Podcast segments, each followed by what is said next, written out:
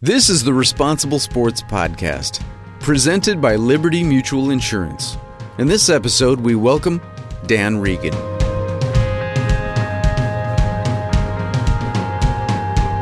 Responsible Sports is a program dedicated to supporting youth sport coaches and parents who help our children succeed both on and off the field. Each episode, our host Jim Thompson, CEO of Positive Coaching Alliance, will be joined by professional coaches, Olympians, world class athletes, general managers, and leading youth sports experts who share their insights from their own sports careers. In this episode, Tina Syer, Chief Impact Officer of Positive Coaching Alliance, steps in for Jim and talks with USA men's sitting volleyball team member Dan Regan. Dan shares his story on how he started playing seated volleyball and what the sport means to him. He also shares how he respects the game's roots and what he looks for in a good coach. There's a lot of um, you got to work, work with personalities too, and and mm-hmm. and getting them to mesh well with each other. Uh, I think that would be one of the challenges with volleyball, just like with other team sports, that uh, you're working with personalities, not just physical skills. Lastly, he discusses his experiences being a coach and how he helps his athletes overcome mistakes, and the importance of making all athletes better and challenging them. Dan, I want to start off by introducing you to our responsible sports audience. Dan Regan was born in St. Louis, Missouri. After graduating with a degree in business administration from Truman State University, he served in the U.S. Army, where he fought for our country and sustained injuries that resulted in the amputation of his right leg above the knee. He started to play volleyball in 2006 and eventually made the U.S. men's sitting volleyball team in 2010. In just his second year on the team, he was honored by USA Volleyball as the 2011 U.S. Men's Sitting Volleyball Athlete of the Year. Dan's international playing career has taken him around the world to tournaments in Egypt, Mexico, England, Bosnia, and Costa Rica for the Central American Games. He came home from Costa Rica with a gold medal, and in the gold medal match against Colombia, he led the U.S. in scoring. Dan currently lives in Edmond, Oklahoma. Dan, thanks for joining the Responsible Sports audience and me today. Oh, I'm excited to be with you. Dan, can you start off by telling our audience a little bit about your experience playing youth sports and um, what you really felt like the main benefits were for you um, from this youth sports experience? Well, with youth sports, it's interesting. Uh, you know, when I was when I was younger, I was playing different sports. I w- I wasn't playing much volleyball, but uh, uh, it does kind of uh, flow into my uh, adult life. Um, when I was playing when I was younger, um, sports was very uh, important as far as uh, I don't know keeping me in line, if you will. Mm-hmm. I found that when I was playing uh, when I was younger, playing uh, uh, sports, and at the time I was uh, a, a runner and and played a lot of soccer um, I found that uh, it not only um, was fun to do, but it also helped me um, with other aspects of my life, um, uh, learning how to work uh, with others. You know, when you're playing team sports, for example, and also even it kind of uh, help with schoolwork. It helps you keep your focus and things like that that's really interesting. We've heard from a number of people that they feel like their grades are better when they're in season, which feels counterintuitive to some people. But I think that structure and um, and the sports actually do help people perform better in the classroom, um, not just physically. So, did you end up playing any sports at the high school level? Uh, the high school level, I was a cross country runner and track. Great. So, so I'm curious. When you sustained your injuries, did you really think that your athletic career was over? Um, well, you know, I, when I sustained my injuries, I was, I guess my athletic career was kind of over, if you will. I, I kept um, uh, involved in sports recreationally, but uh, you know, I was I was my young 30s when I got injured, so uh, I wasn't doing much competitively. But uh, after my injury and and trying to um, figure out the next stage of my life, it's kind of a life altering event, if you can imagine. Um, you know, I, I I took on to a lot of sports um, as a way of kind of healing uh, from my injury. Mm-hmm. And uh, I was introduced to the sport of sitting volleyball amongst many other sports that I tried, and I just absolutely fell in love with it. And and they said it was it was very very instrumental in the healing process for me. How did you actually find sitting volleyball? Uh, interestingly enough, uh, I was I was uh, recovering at Brooke Army Medical Center in San Antonio and I was there for quite a while, uh, undergoing physical therapy, learning how to walk with a prosthetic, things like that. And uh, um, at some point during that time, uh, the coach of the men's uh, national team and the captain came down and kind of did a demonstration of the sport. And as I said, you know, I I sat down and I played and just absolutely fell in love with it. Mm-hmm. So I'm guessing some of our responsible sports listeners might not be totally familiar with sitting volleyball and the rules, and I'm hoping you could just take a second to describe your sport to our audience. Okay. Uh, with sitting volleyball, and first, first, uh, you're right. Not too many people are familiar with it. I had never heard of it um, prior to my injury, and uh, subsequent, subsequently after I, uh, uh, when I was introduced to it, you know, now I can tell you anything you want to know about it. But the the game is pretty much the same as, as the standing volleyball game. Uh, if you think about the passing, the setting, and the hitting mm-hmm. and serving, um, a couple differences. The court is quite a bit smaller, um, mm. and uh, you actually sit on the floor. And when you make contact with the ball, you have to have um, some part of your upper torso. Um, they call it your buttocks from your buttocks to you know your shoulders has to have contact on the ground when you make contact with the ball. Okay. Um, so you're you're on a much smaller court and uh, you still have six on six, um, and very very few differences. You, the court is quite a bit lower, uh, about 1.15 meters high for the men and 1.05 for for the women's for women's. And it sounds like it was a pretty quick. I think you may have said like a light bulb went on for you when you first started playing it. What do you think it was about sitting volleyball that just immediately had that light bulb go on for you? You know, I don't know. Like I said, I tried several things. I I uh, uh, took up cycling. I took up kayaking. Mm-hmm. I, I did just about everything you could after I got injured, trying to, you know, it's it's it's one of those things that was fun to do all those things, and I was trying to figure out, you know, what I wanted to do next, and and um, uh, when I, I just it was something about playing volleyball that it just absolutely clicked. I just loved it. Well, I know I, I, was so impressed to read that after only two years on the U.S. men's team, you were honored as the U.S. Athlete of the Year in your sport. And I'm curious if you could share with us what you think made it possible for you to achieve, you know, that level in your sport, even after only being on the, you know, the men's team for two years.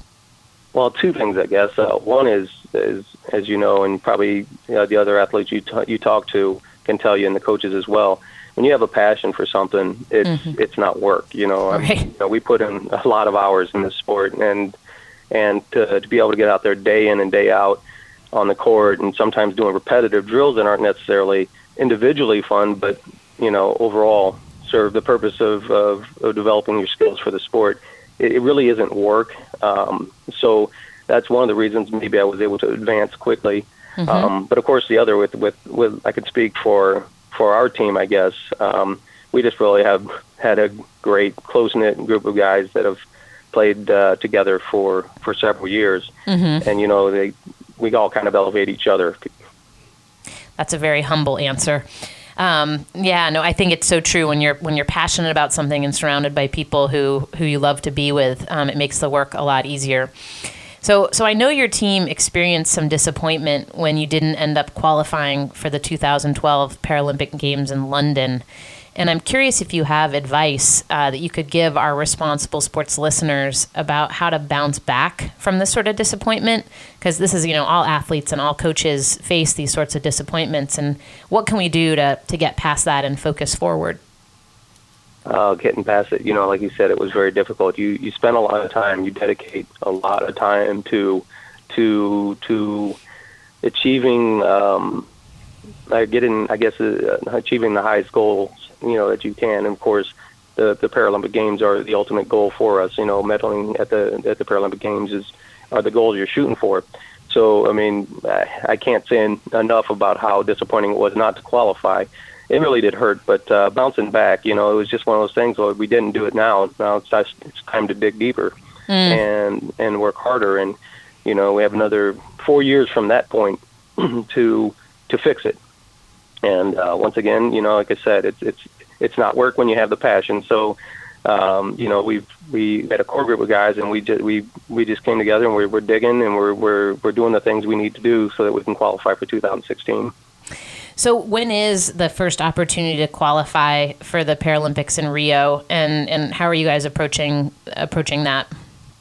Well, our first chance to qualify will be actually next year at, at Worlds okay. um, in Poland, and uh, you know what what we're doing now is is we're just we're back to the basics. You know, um, more more of the you know like I said, monotonous drills, the passing and setting drills, and all of the things that aren't necessarily the fun playing that you want to do, but uh, mm-hmm. they're the basics that you have to work on, and you have to to fix those those fine uh, those uh, very small details uh, to make yourself better. So that's what we've been working on, um, and we'll continue. I'm sure to work on for the rest of this year. It's going to be that kind of uh, that kind of work. Um, so I know, in addition to actually playing volleyball, that you've been coaching, and I'm curious what you feel like are the specific challenges to coaching that may be unique with volleyball um, as a, as a coach. The challenges that are sort of different from the challenges as a player and learning to play yourself personally.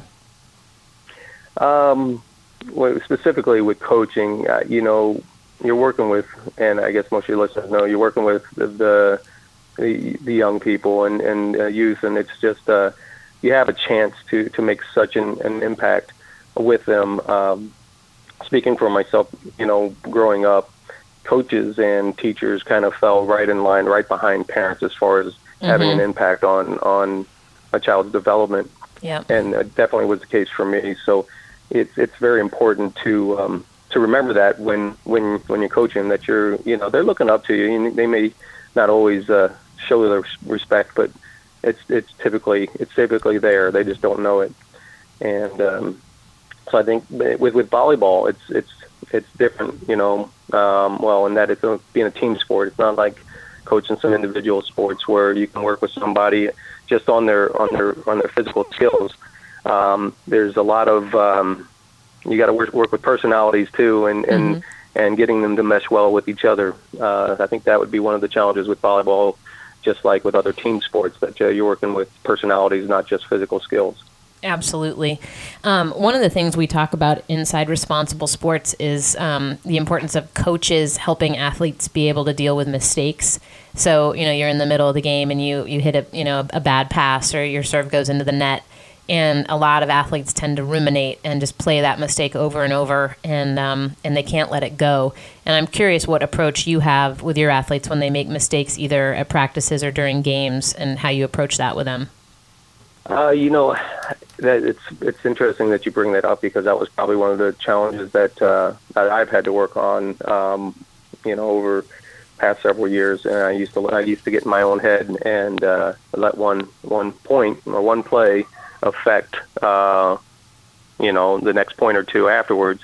Yeah. And uh, you know, I, I don't know if I have any individual like uh, tips as far as um, uh, helping helping someone remember that, other than the constant reminders that you just have to have to tell them, like you said, to let it go and and move on and just forget it and just you know remind remind yourself too that it's it, it, at, the, at the end of the day it is just a game and even though you know you want to do the absolute best that you can it doesn't help you um, in advancing your cause by by dwelling on what's happened in the past.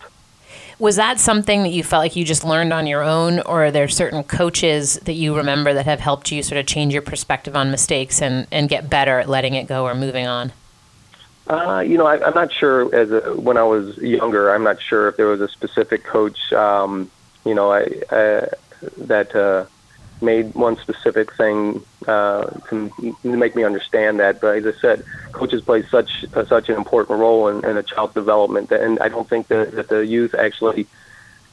Most of the time, I don't think the youth understand that it's happening at the time, and it's looking back when you're older, and looking back and and realizing that they had such an impact. But I, I'm not sure there was a specific coach. I mean, my uh, my running coach for track and cross country had a huge impact on me in high school. He was, you know, but you know, not specifically for, I guess, um, letting something go and, and moving on, but uh, yeah. uh, just a good impact overall.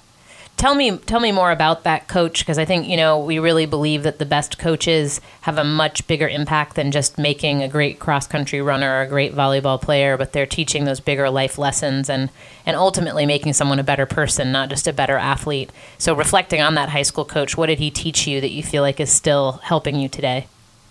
I think he uh, helped me helped teach a lot of responsibility and mm-hmm. uh, and um, uh, the ability to understand that you control your own um, development, your own uh, improvement. Um, mm-hmm. And of course, specifically, he was working with with you know an improvement in running and, and for track and things like that. But but you know that carries over into the rest of your life.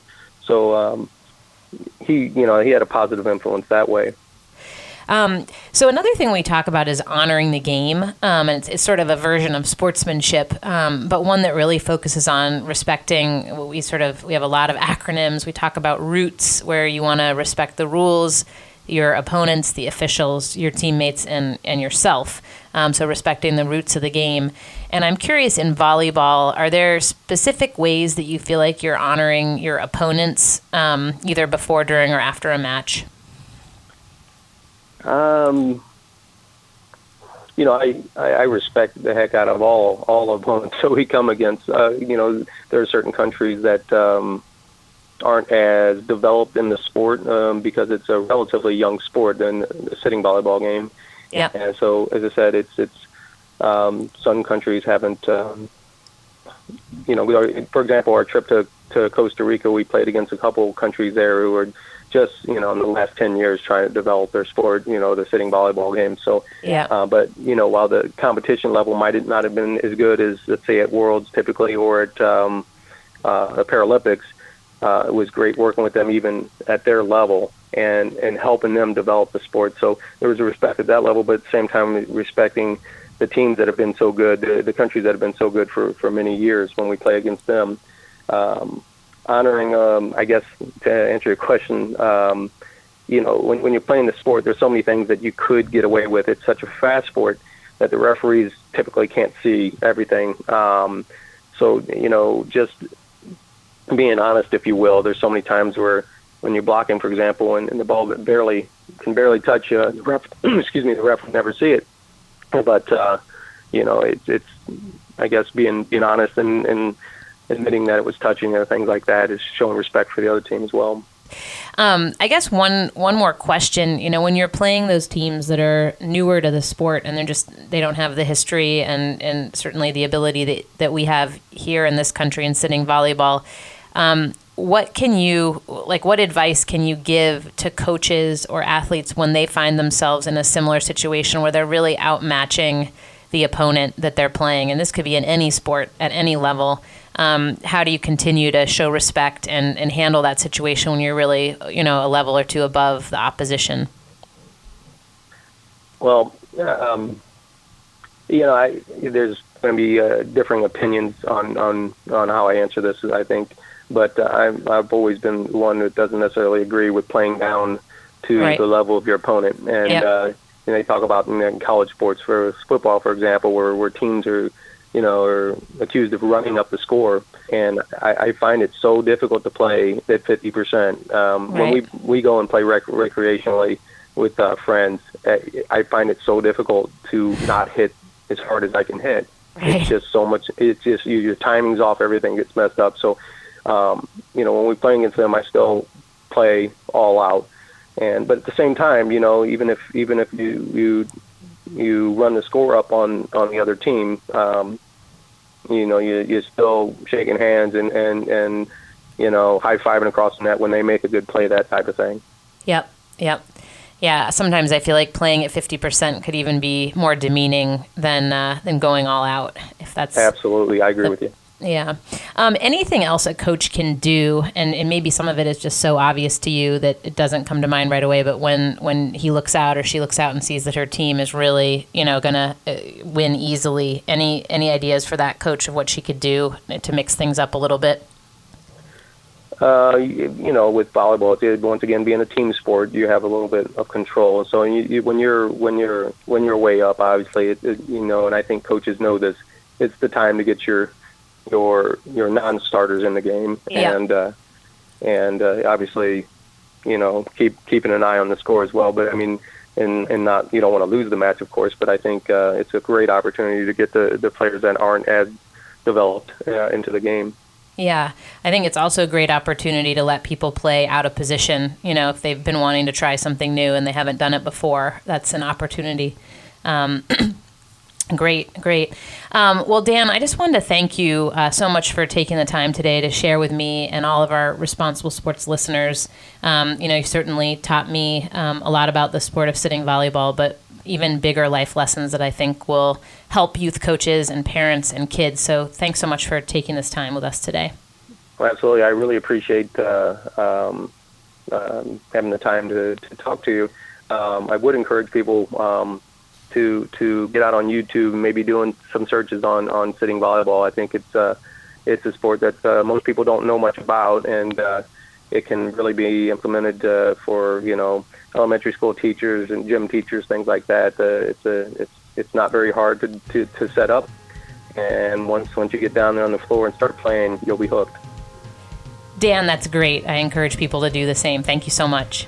Well, thank you. To learn more about responsible sports Visit responsiblesports.com. You'll find valuable responsible sport parenting and responsible coaching guides, downloadable tools and worksheets, and helpful advice from leading youth sports experts.